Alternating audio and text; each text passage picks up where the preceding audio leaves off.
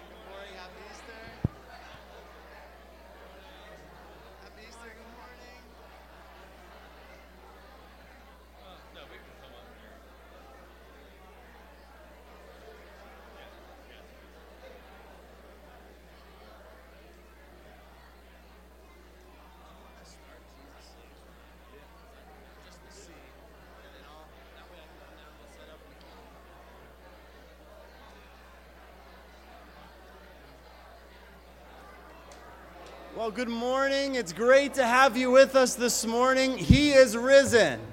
He Oh, that they can do a lot better than that, right? He is risen. He is risen Amen. Amen. He is risen indeed. A couple of announcements to share with you this morning as uh, we continue on in our service. First of all, if you're visiting this morning, we'd like to welcome you. Um, if it's your first time here, uh, we have a small gift for you. If you could go and take the visitor card on your way out, there's a little booth out there, and my wife's going to be standing out there, and she will uh, get that to you. Um, we'd like to thank everyone that came to the pie auction or donated towards that last week. Um, $2,214 came in. So praise the Lord for that. Um, yes. Praise the Lord. And thank you for your generosity. Um, the lilies displayed today in the sanctuary are in honor or memory of a loved one. You can see the bulletin insert. Um, we thank everyone who donated a lily. Now, if you donated one, you can take it home with you today following the service. Let's pray together. Lord, we are so thankful for Resurrection Sunday. Lord, there's just something special about today when we get out of bed that we are energized and excited because you are victorious. Lord, help us to live in that victory. In Jesus' name, amen. Would you stand with us? We continue to worship.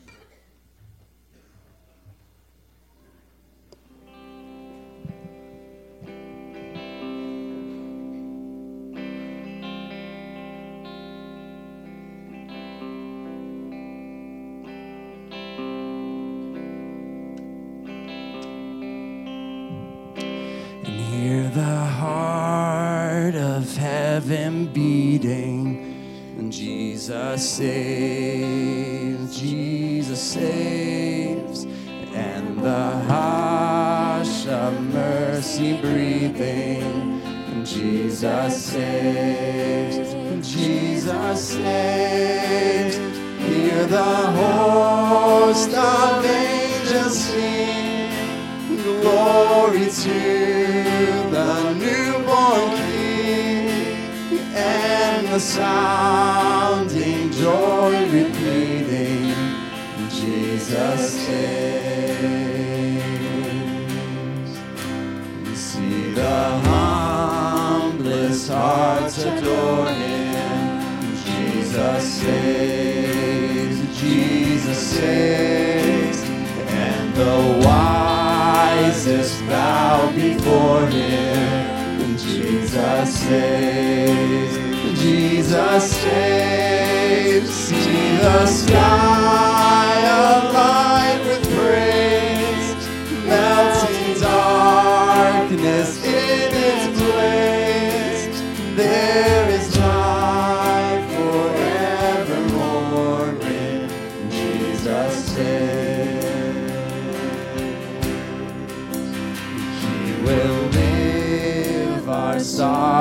sharing. Jesus saves, Jesus saves.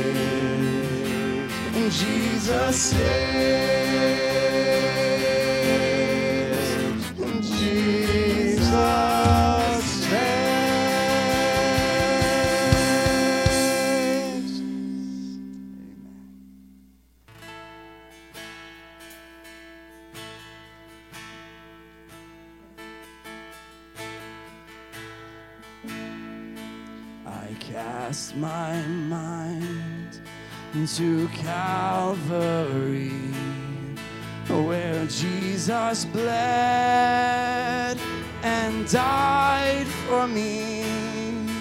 I see his wounds, his hands, his feet, my Savior on that cursed tree.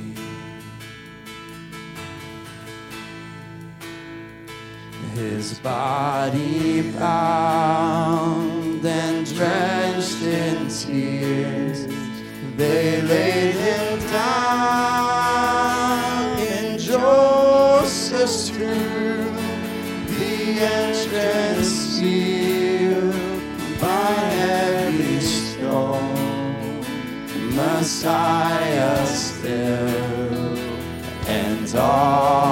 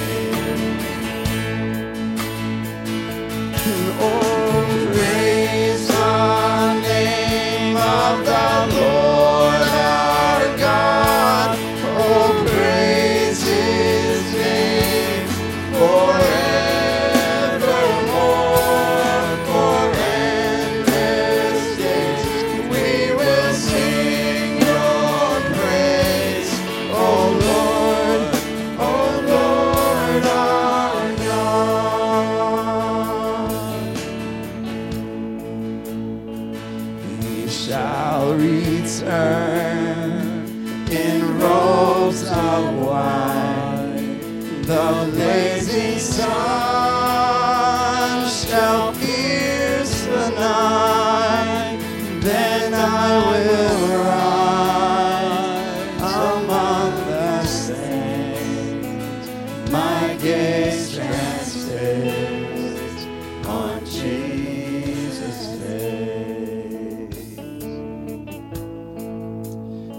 says in Matthew 28, after the Sabbath, at dawn on the first day of the week, Mary Magdalene and the other Mary went to look at the tomb. There was a violent earthquake, for the angel of the Lord came down from heaven and going to the tomb, rolled back the stone and sat on it. His appearance was like lightning, and his clothes were white as snow. The guards were so afraid of him that they shook and became like dead men. The angel said to the women, Do not be afraid, for I know that you are looking for Jesus who was crucified. He is not here, he is risen, just as he said. Let's sing, Oh, praise the name.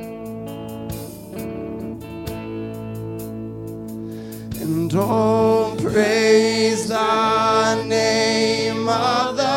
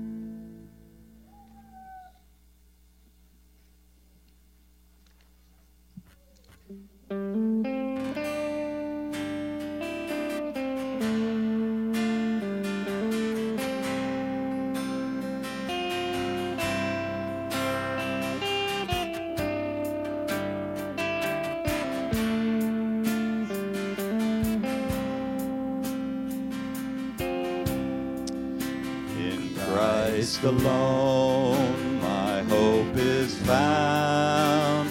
He is my light, my strength, my song. This cornerstone, this solid ground, firm through the fiercest drought and storm. What heights of love, what depths of peace, are stilled, when striving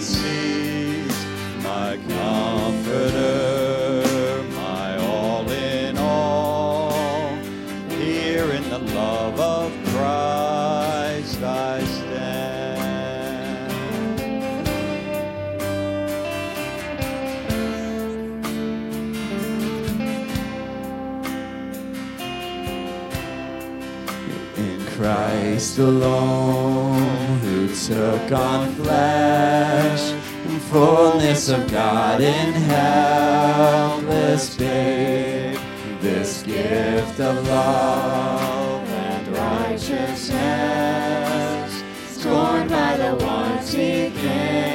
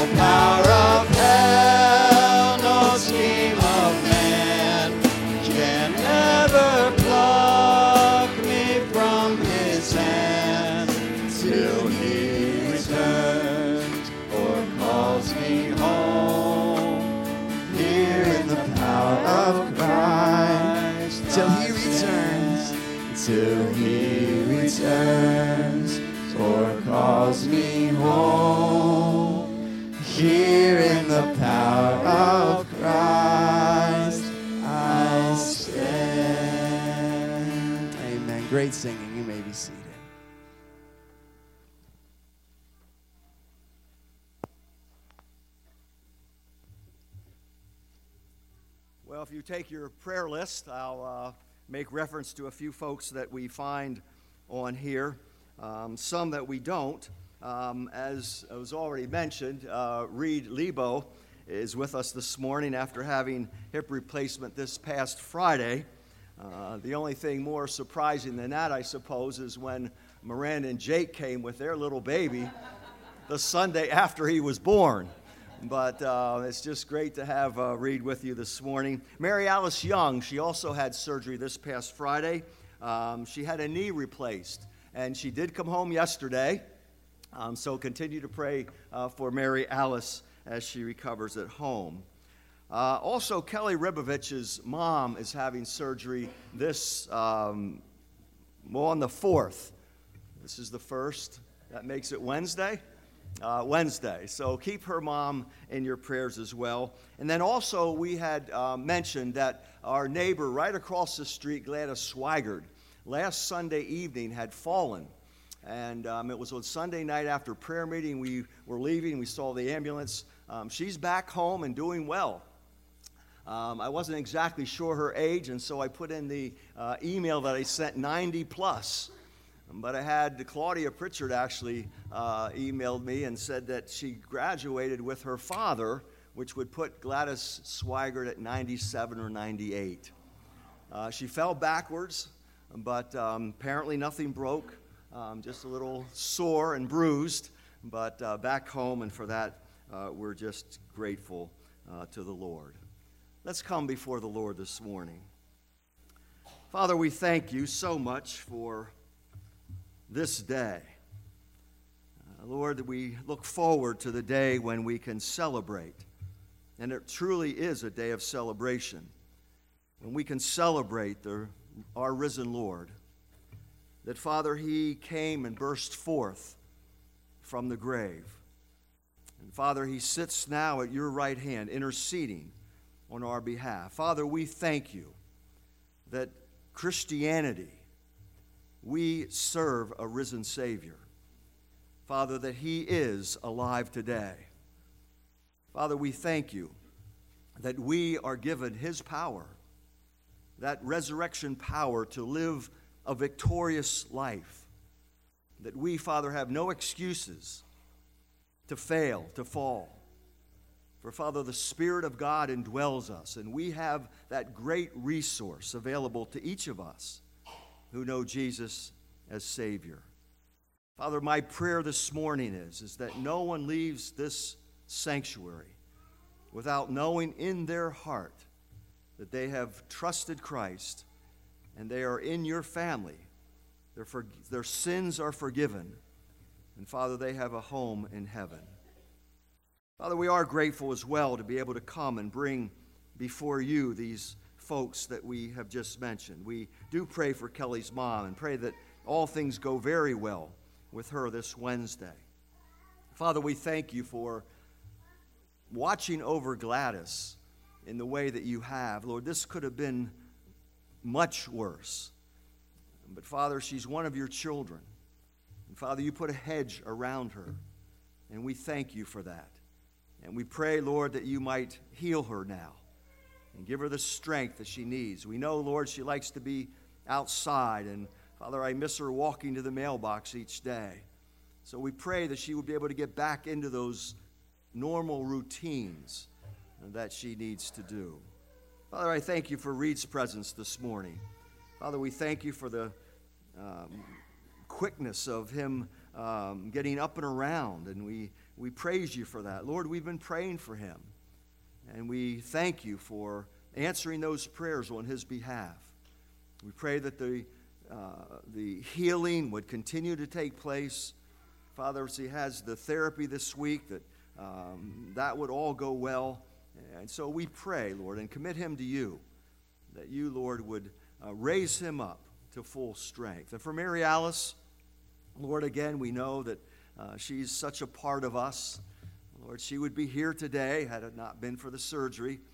Uh, but we commit her to you as well, thanking you, Lord, that Friday went very well for her, that the knee was replaced. And uh, Father, she's at home.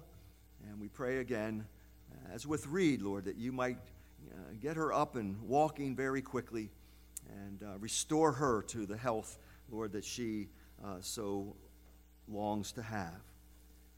again, Father, we thank you for this day. This is another day that you have made, and we certainly will rejoice and we will be glad in it.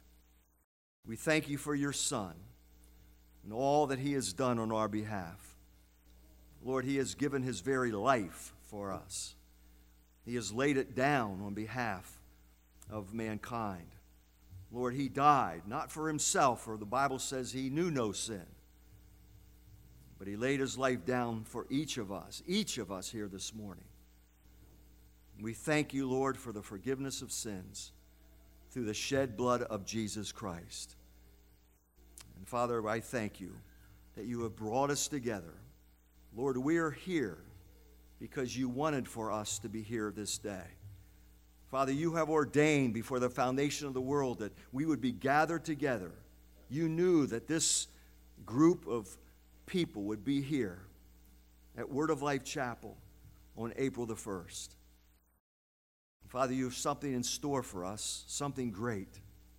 Something, Father, that we, we couldn't have imagined. But Father, you're going to do a great and good work among us. I pray, Lord, that you would help us to be sensitive to the working of your Spirit. That, Father, you might remove the distractions, that you might hinder the hand of the evil one, who certainly would not want for us to hear the good word of God,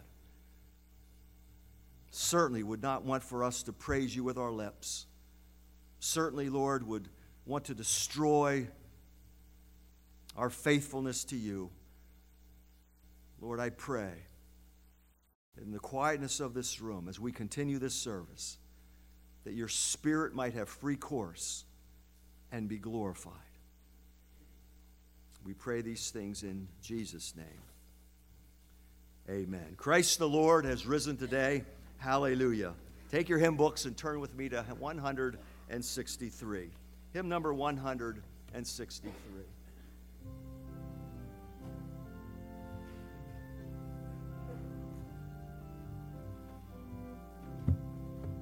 All right, here we go. Wait a minute.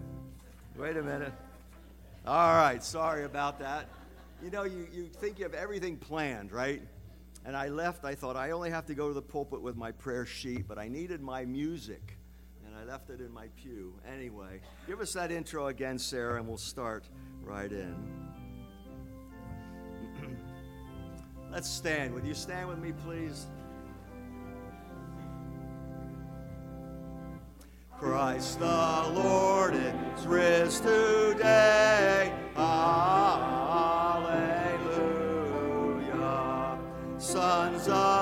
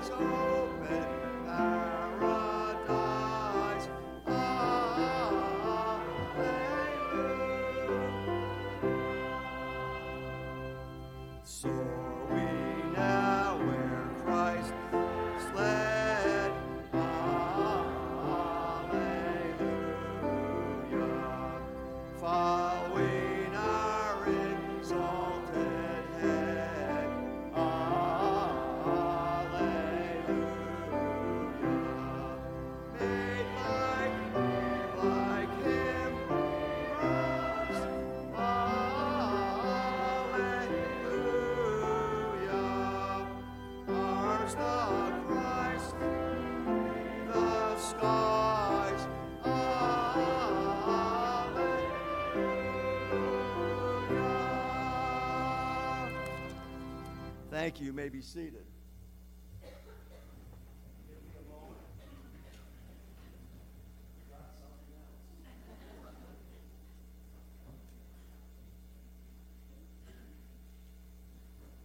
You know, the Bible says that faith it's never perfect.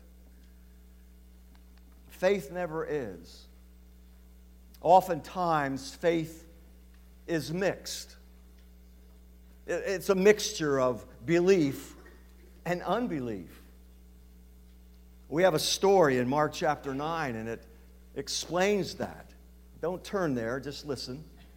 But in Mark chapter 9, the story is of a father who had a son. And the son, the Bible says, was possessed of an evil spirit. He had a demon within him. It threw him to the ground. He would go into convulsions. He foamed at the mouth. And the father comes to Jesus one day and says to Jesus, Can you help us? Can you help my son? Can you do something about this? Can you touch him and heal him? And Jesus said this All things are possible if only you believe. And I know that Father very much wanted to believe that Jesus could heal his son. This was his response. He said, I believe, but help my unbelief. I often feel like that.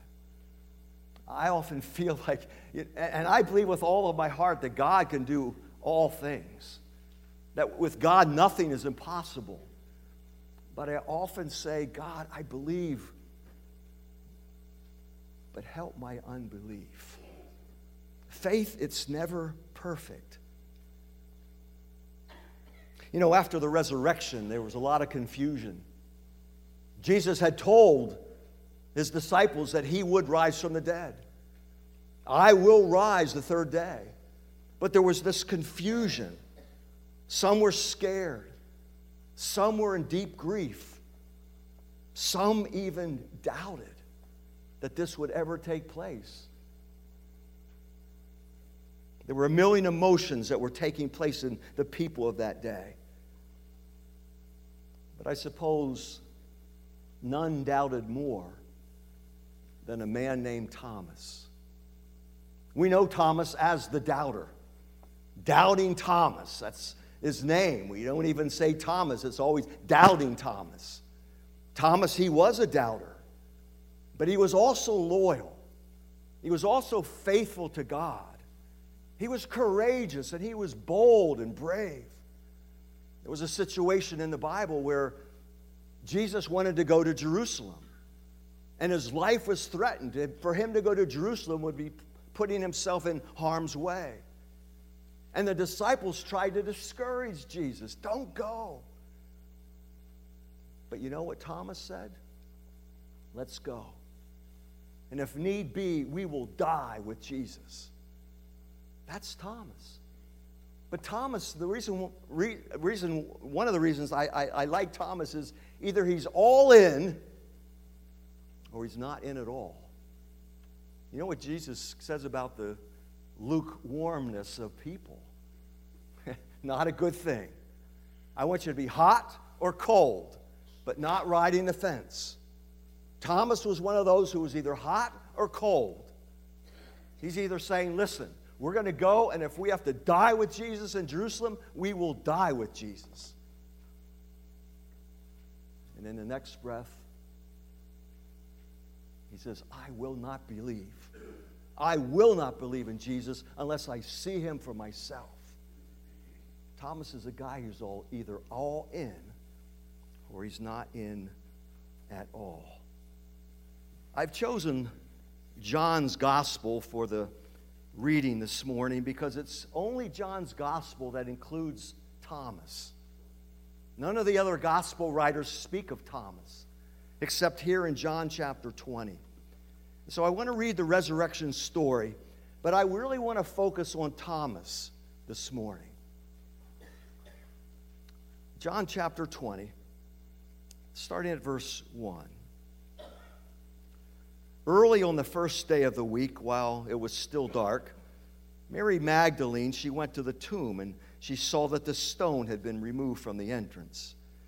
So she came running to Simon Peter and the other disciple, the one Jesus loved, and said, They have taken the Lord out of the tomb, and we don't know where they have put him. See, one of the theories was that the body of Jesus was stolen, and Mary thinks it was. So Peter and the other disciple, they started for the tomb. Both were running for the tomb. But the other disciple outran Peter and reached the tomb first. He bent over, he looked in at the strips of linen lying there, but he did not go in. Then Simon Peter came along behind him. By the way, this is most likely John, the other apostle. Then Peter came along behind him, and he went straight into the tomb. And he saw the strips of linen lying there as well as the cloth that had been wrapped around Jesus' head. The cloth was still lying in its place, separate from the linen. Finally, the other disciple who had reached the tomb first also went inside. He saw and believed. They still did not understand from Scripture that Jesus had to rise from the dead. Then the disciples went back to where they were staying. Now, Mary, outside the tomb, crying, as she wept, she bent over to look into the tomb. And she saw two angels in white seated where Jesus' body had been, one at the head and the other at the foot. They asked her, Woman, why are you crying? They have taken my Lord away, she said, and I don't know where they've put him. At this, she turned around and she saw Jesus standing there but she did not realize that it was Jesus. He asked her, Woman, why are you crying? Who is it you're looking for? Thinking he was the gardener, she said, Sir, if you have carried him away, tell me where you have put him, and I will get him. And Jesus said to her, Mary. She turned toward him and cried out in Aramaic, Rabboni, which means teacher. Jesus said, Do not hold on to me, for I have not yet ascended to the Father. Go instead to my brothers and tell them I am ascending to my Father and your Father to my God and your God. Mary Magdalene went to the disciples with the news I have seen the Lord. And she told them that he had said these things to her. Jesus appeared to many on that first day. This is that first Easter. This is the day of resurrection. It says early in the morning he appears to Mary Magdalene. Uh, we know from other accounts that he also appeared to two other women early in the morning. At midday, according to Luke's gospel, Jesus appeared to the two disciples on the road to Emmaus and also to Peter in Jerusalem. But in the evening of that first day, he then appears to the disciples in a locked room. Look at verse 19. It says, On the evening of that first day of the week, when the disciples were together, with the doors locked for fear of the Jewish leaders, Jesus came and stood, that, stood among them and said, Peace be with you. After he said this, he showed them his hands and his side. The disciples were overjoyed when they saw the Lord. Again, Jesus said, Peace be with you. As the Father has sent me, I am sending you. And with that, he breathed on them and said, Receive the Holy Spirit. If you forgive anyone's sins, their sins are forgiven. If you do not forgive them, they are not forgiven. So in the morning, he appears to a few ladies. At noon, Jesus appears to a few men. But now in the evening, the disciples are in this house. And the Bible says they're in a room with a locked door. You see, Jesus has just died on the cross. He was just crucified in a horrible manner. And the disciples, as his followers, are thinking, maybe we'll be next. If we get out in public and someone sees us, recognizes us as the followers of Jesus, maybe we'll end up on a cross as well. So they're scared to death. They lock themselves in this room. There on Calvary, on that hill, the disciples, they scattered. Now they've come together, but they're hiding. And all of a sudden, Jesus, in his resurrected and glorified body, he supernaturally enters this room. He gives the normal greeting Peace be with you. And then he shows them, these disciples, his hands, the nail prints. He shows them his side where the soldier, after Jesus had died, thrust it in his side. And the Bible says that the disciples were overjoyed when they saw the Lord. But you know, there was a couple disciples missing on this night in this room. We know Judas wasn't there. Judas was the one who betrayed Jesus. So that leaves 11. But we're going to read in just a moment that Thomas wasn't there either. There were only 10. Where was Thomas? No one knows for sure why he wasn't with the others. Some suggest that, you know, we all grieve our own way. Jesus has just died. They walked with Jesus for three years. Some people like to grieve surrounded by people, they find comfort in others. Some suggest Thomas was a bit of a loner. He really didn't want to be around the disciples right now.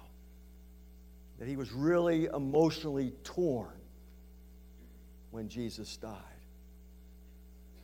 But for one reason or another, Thomas was not here. The disciples were overjoyed to be able to see Jesus. Let's keep reading. Look at verse 24.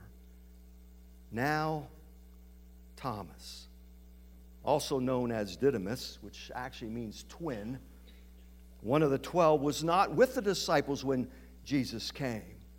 So the other disciples told him, We have seen the Lord.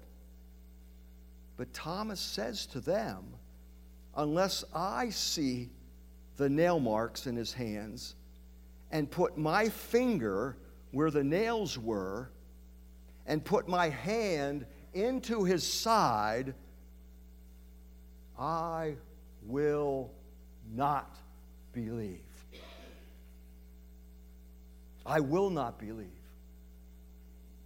The first point this morning is there's a problem with not believing. There's a problem with not believing.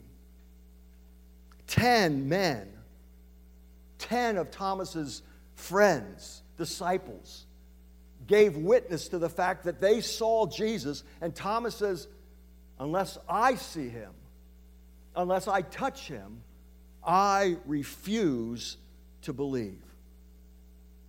There's a word in Greek, it's the word pistos. P I S T O S. And it's the word for faith, to believe. The words that's used here, when Thomas says, I will not believe, it's the word apistos. You put an A or an alpha before pistos, and it's not faith, but no faith. And then you have also in this verse, and it's not in the English, a double negative. And what Thomas is saying is, I will in no way will I have faith that Jesus is alive. I will stand firm upon that unless I see and unless I touch. This is strong language. This goes beyond doubt. I suppose these other disciples, they must have had a bit of doubt in their own minds.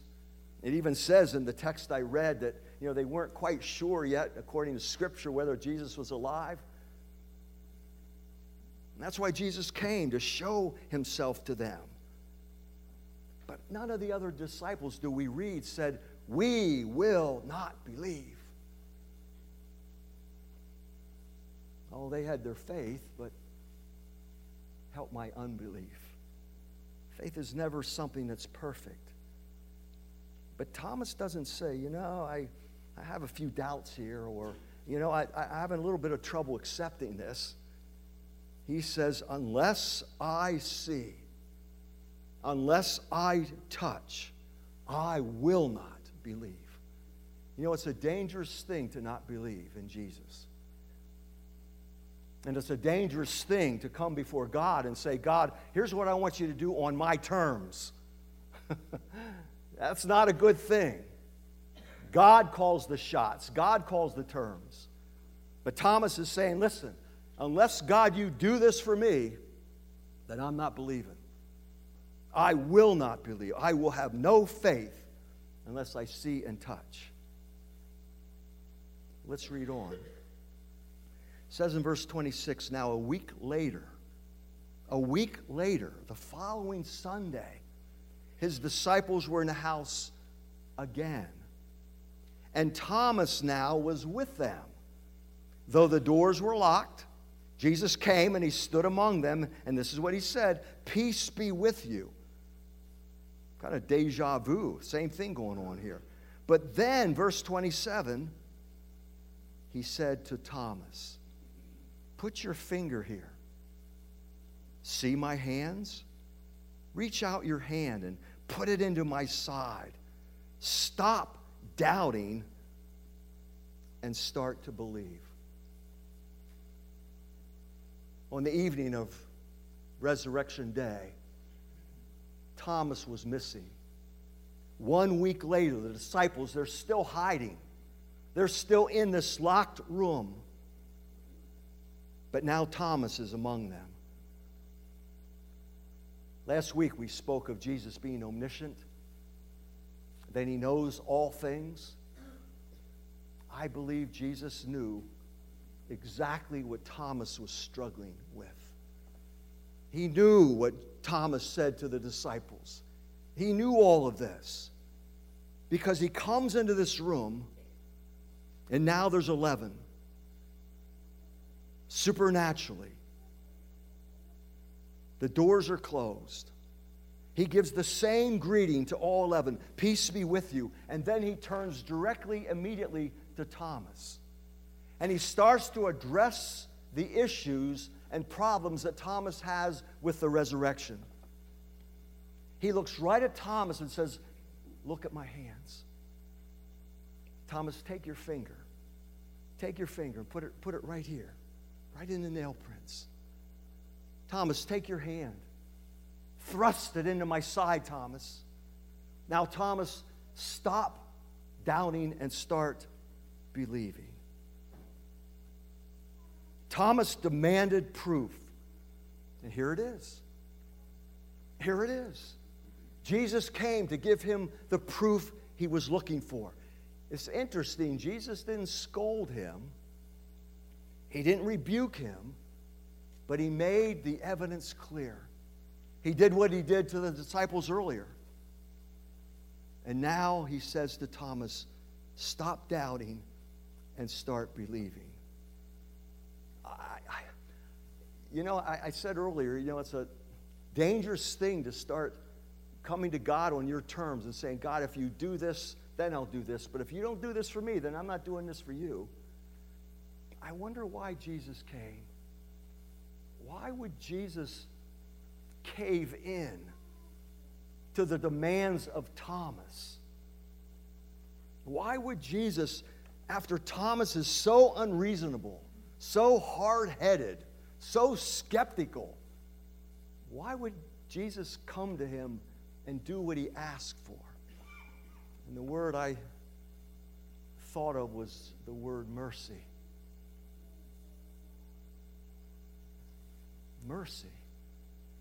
Mercy is not getting what we deserve. Thomas didn't deserve Jesus to come another trip just for him And I think this is why Jesus came. The disciples, they already saw Jesus, except for Thomas. I think he's coming for Thomas this day. It's all about him.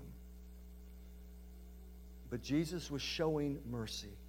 Thomas didn't get what he deserved. For Jesus to show this proof after he absolutely refused to believe. But I'm certainly glad Jesus showed him mercy because that says to me that Jesus will show me mercy as well and you.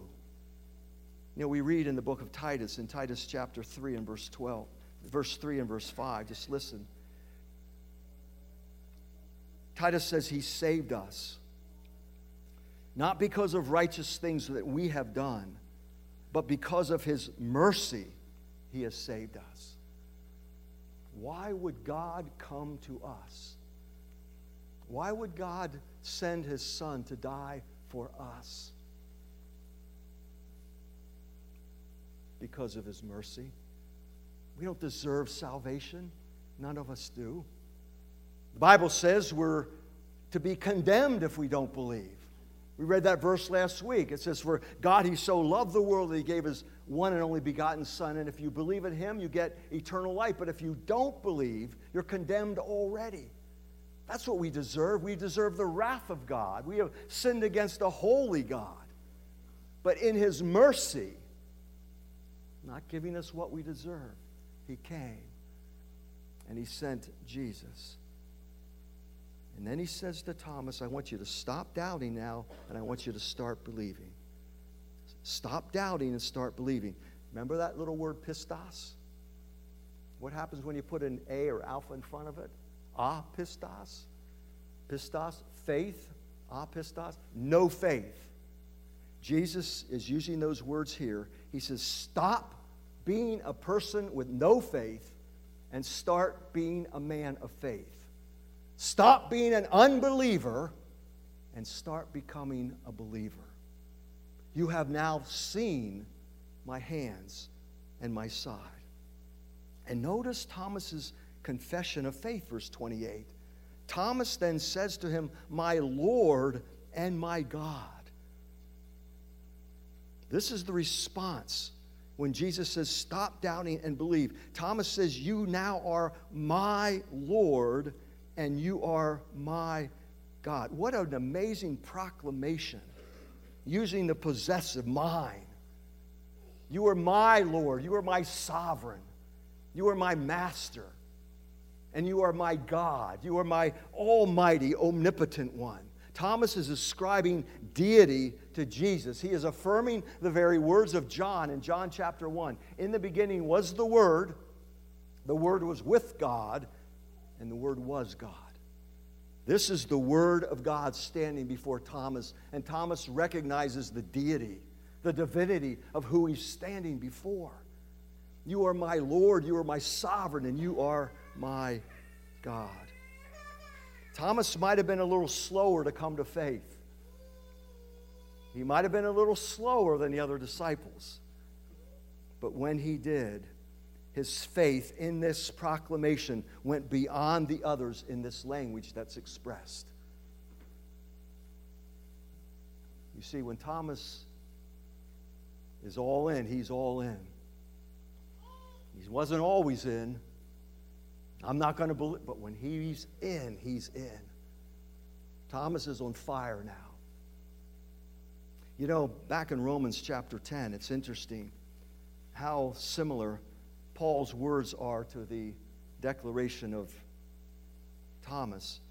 In Romans chapter 10 and verse 9, we read this If you declare with your mouth, Jesus is Lord.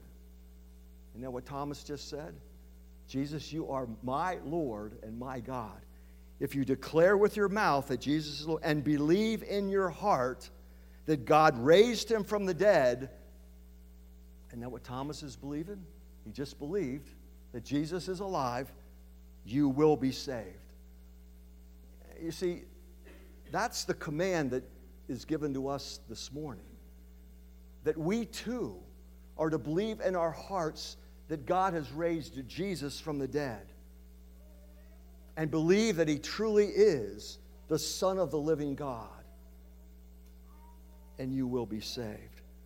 That's what Thomas, he's ascribing deity to Jesus. He's believing in this bedrock truth of the resurrection.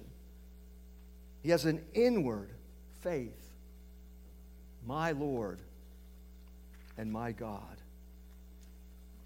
You know, the reason John even wrote this book, including, of course, this chapter, is found right here in verse 30 of chapter 20. It says, Jesus, he performed many other signs in the presence of his disciples, which are not even recorded in this book. But these are written that you may what? Believe. I didn't record everything that Jesus did, but I'm recording just certain miracles. I'm just recording certain things that will help you believe, the readers believe. That Jesus is the Messiah, the Christ, the Son of God, and that by believing you may have life in his name. John's whole thrust in writing this book is evangelical. He didn't include everything Jesus did, just the things he felt would bring people to saving faith. And then notice the result in verse 29. Then Jesus tells Thomas, Believe, uh, because you have seen me, you have believed. Blessed are those who have not seen and yet have believed. Jesus is giving Thomas a word of approval. You've seen me, and now you have believed, Thomas. I don't think he's rebuking. I don't think this is some kind of a comparison that, you know, Thomas, you had to see me to believe, and the rest are, who don't see, they're going to be more blessed than. I don't think that's what's going on here. He's approving his belief, but it's going further than that. It's looking out into the future. It's looking out to those who will not see Jesus, but they still will believe.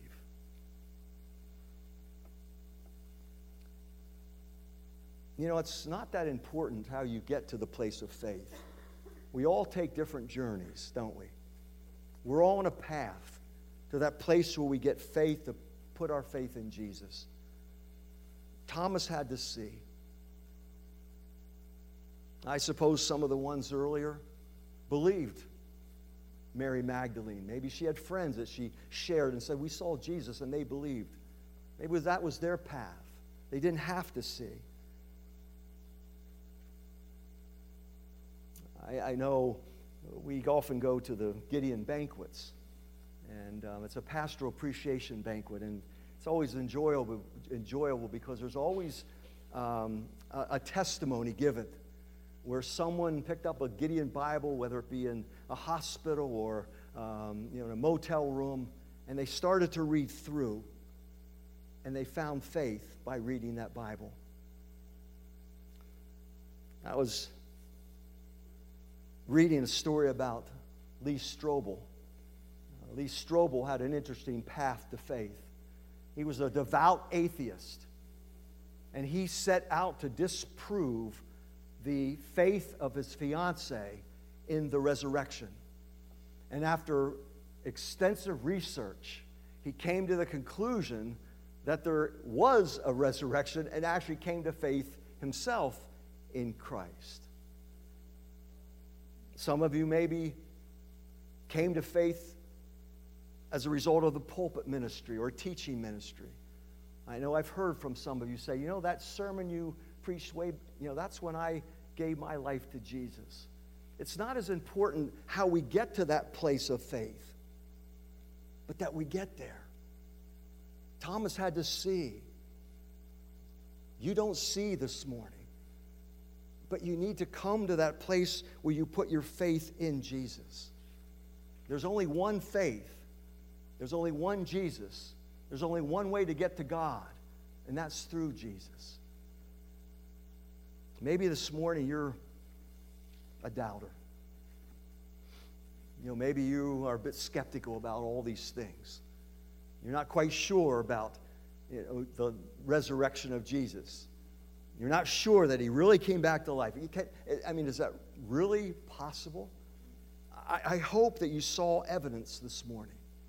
I hope that in the teaching of John chapter 20, seeing Jesus come to those to show that he's alive, that through this, some of your doubt, some of your skepticism has faded. That you're beginning to see that Jesus, he really is alive. But you still have to make the decision to put your faith in Christ. You know, I might say to you, I, I believe in my wife. Is that the same as saying, I believe that I have a wife? It's not, is it? I, mean, here's the evidence. You know, she's sitting here this morning. But to say, I believe in my wife, it's saying, I trust her. You know, when we say believe in Jesus, it's more than a head knowledge. You know, James tells us that, you know, it's a good thing to believe in God. But the demons, they also believe in God. Do you think the devil believes in the death and burial and resurrection of Jesus? Of course he does. Is he saved? No. There's a difference between just believing this stuff about Jesus and really committing yourself and trusting and putting your faith in Jesus to forgive you of your sins. See, I don't want you to leave here today just saying, Yeah, I heard all that before. Eh, I believe those things he said about Jesus. There's another step. You know, someone used the illustration of a chair. You look at the chair and you say, I believe that chair will support me. I trust in that chair. But until you get on that chair and sit on it, have you really trusted it? You believe things about this chair. Have you, in your heart of hearts, have you trusted Jesus Christ as your Savior? I'm not asking if you believe this stuff about Jesus. But have you yourself, have you done business with God? Have you come before Almighty God and you repented of your sins, knowing that Jesus can forgive you, and you trusted Him with your heart? Not just in your head, but in your heart. See, Romans 10 9 says, believe Him in your heart. It's a trust, it's a commitment, it's a, a faith you put in Him. Because I believe a lot of times people say, well, you know, I, I get that, I understand that, but haven't made that true commitment to repent of your sins and ask Jesus to come into your life and to save you. I want you to close your eyes. Would you please? Just close your eyes for a minute.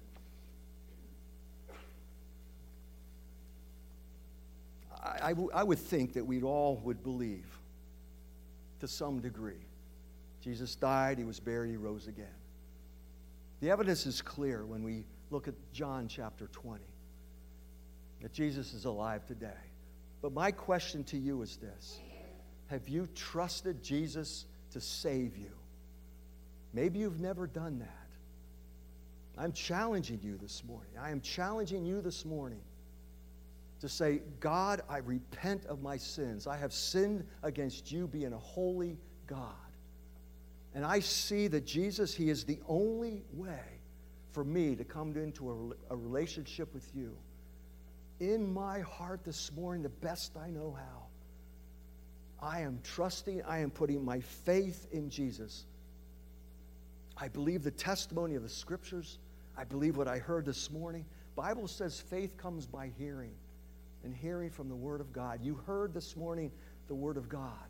Will you put your faith this morning in Jesus to save you personally from your sins?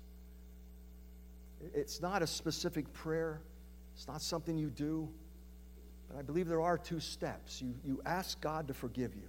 There is the idea of repentance in this, but it's trusting, it's believing as Thomas. It's really believing that Jesus died for you and asking to come in to your life and save you. Father, we thank you this morning. I thank you this morning.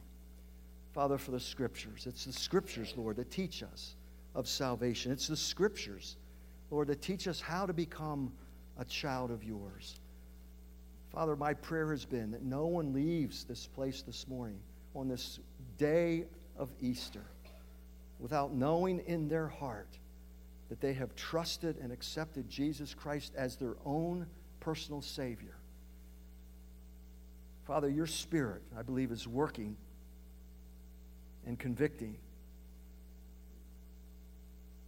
Father, don't stop until you bring that soul into your family. I pray in Jesus' name. Amen. Amen. Would you take your hymn books? We're going to have communion in just a couple of moments. I serve a risen Savior. Hymn number 158. Hymn number 158. I serve a risen Savior. He's in the world today. I know that He is living, whatever men may say. I see His hand of mercy. I hear His voice of cheer. And just the time I need Him, He's always there, always near. Let's stand. We'll take a little break uh, on your feet, and then we'll have our time of communion.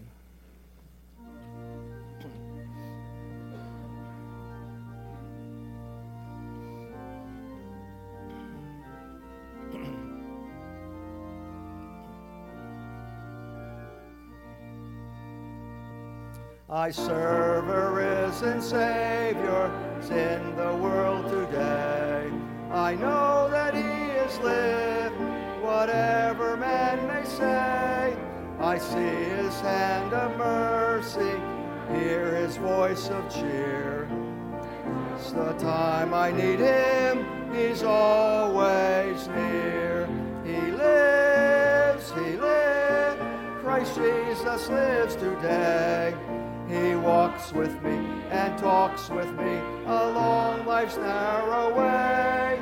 He lives, he lives, salvation to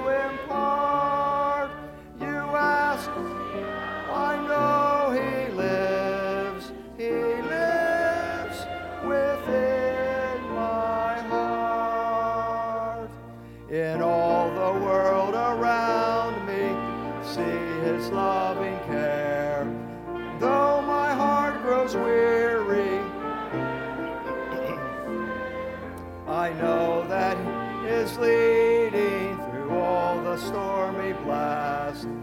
Day of His appearing will come at last. He lives, Christ Jesus lives today.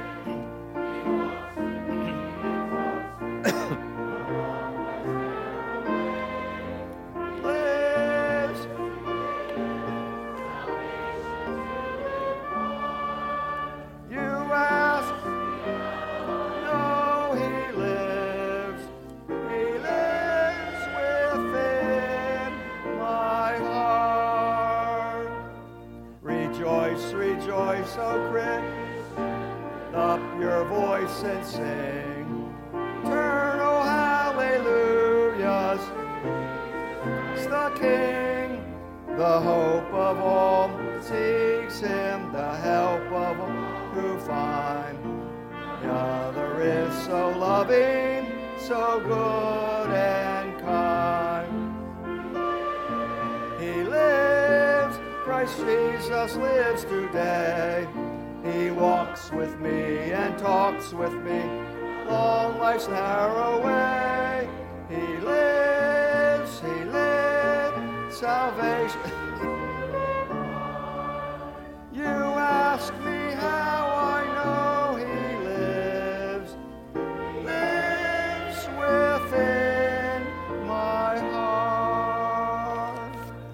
Thank you. You may be seated. This time of communion is a remembrance. It's a time when we remember our Savior as we uh, looked at on Good Friday.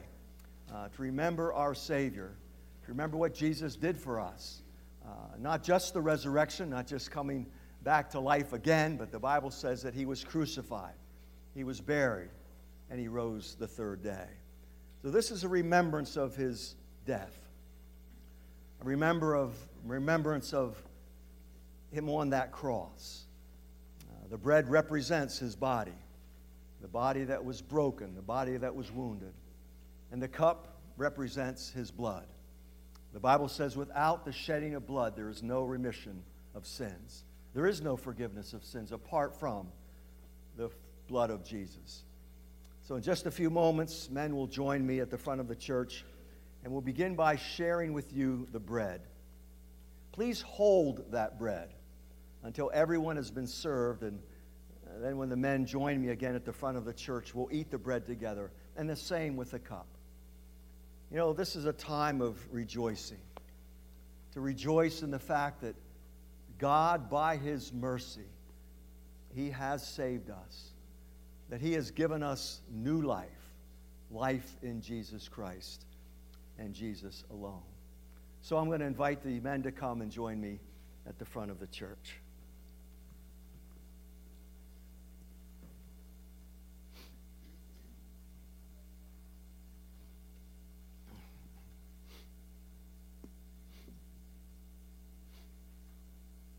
We're going to start with the bread, as I said, and um, you hold the bread until everyone has received it, Uh, until the men join me again at the front of the church, and then we'll, we'll eat the bread together.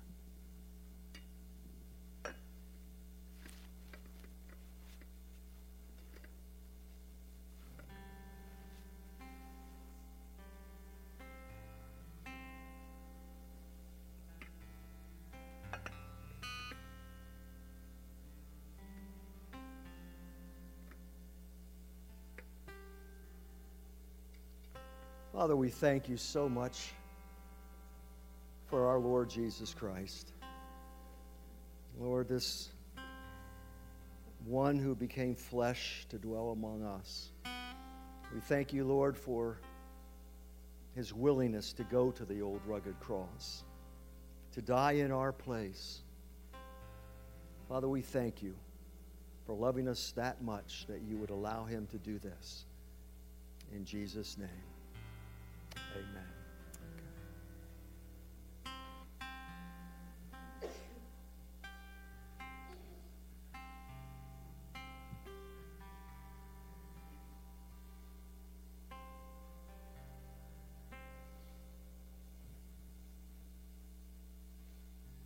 Your only son, no sin to hide, but you have sent him from your side to walk upon this guilty song and to become the Lamb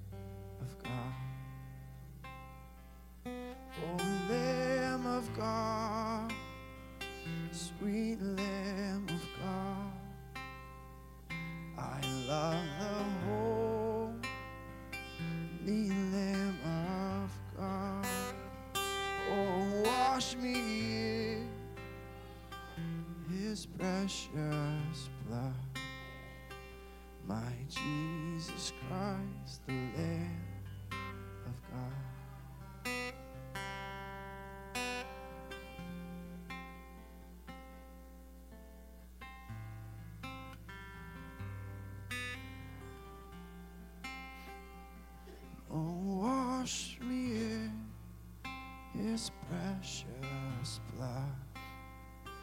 My Jesus Christ, the Lamb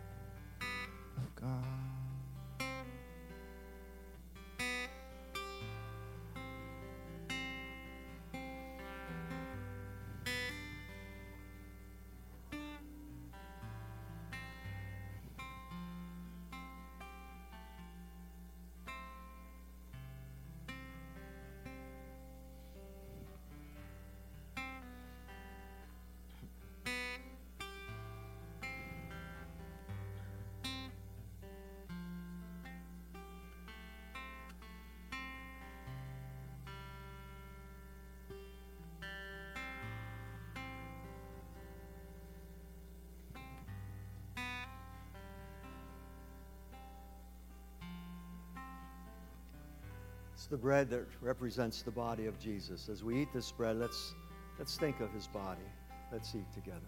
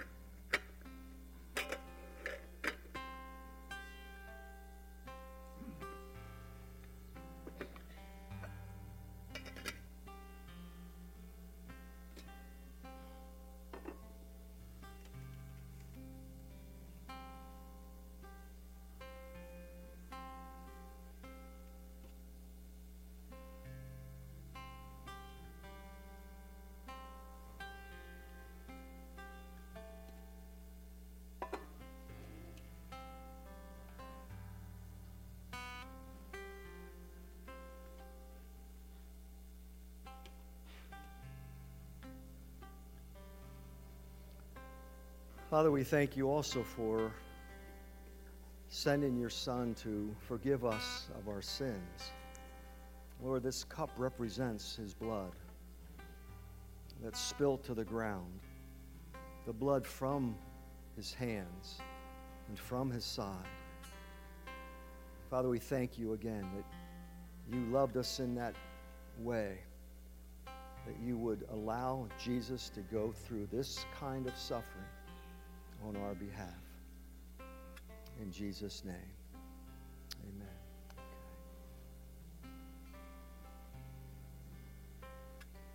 I was so lost, I should have died. But you have brought me to your side to be led by your staff and rod, to be called the Lamb of God. Oh, Lamb of God, sweet Lamb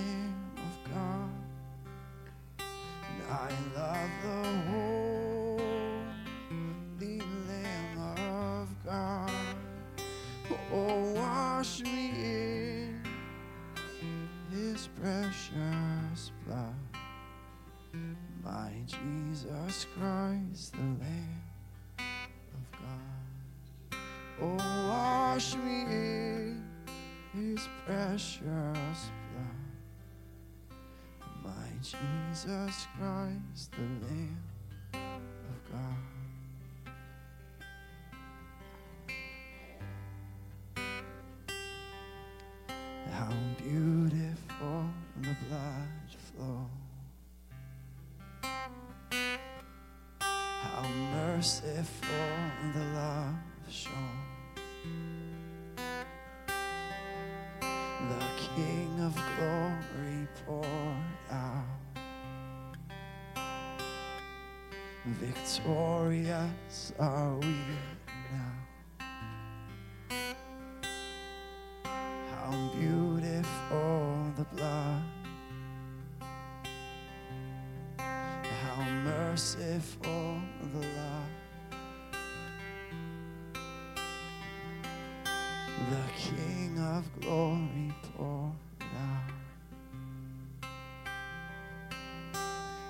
Victorious are oh, we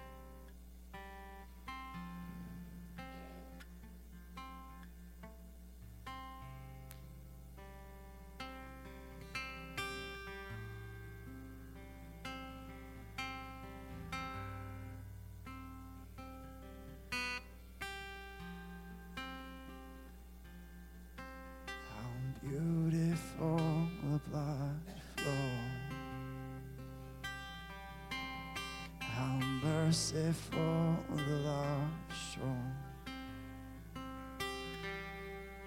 The King of glory poured out. Victorious are we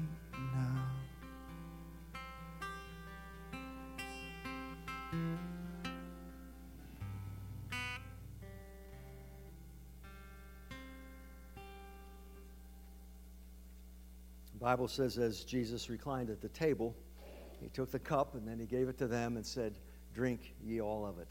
Let's drink together.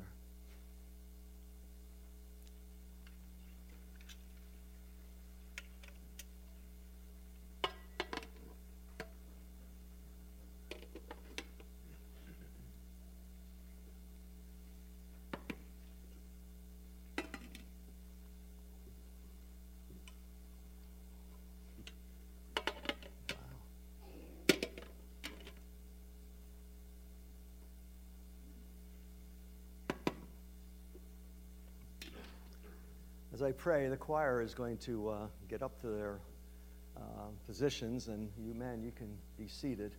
Um, so let's pray together. Father, we thank you this morning for all that you have done for us. Lord, your grace is marvelous. It's an amazing thing to think that, Father, by grace alone, we are saved through faith, but not something we do, not something we earn, but Father, it's something that you freely give to us. Father, we thank you so much for the person of Jesus Christ. In Jesus' name, amen.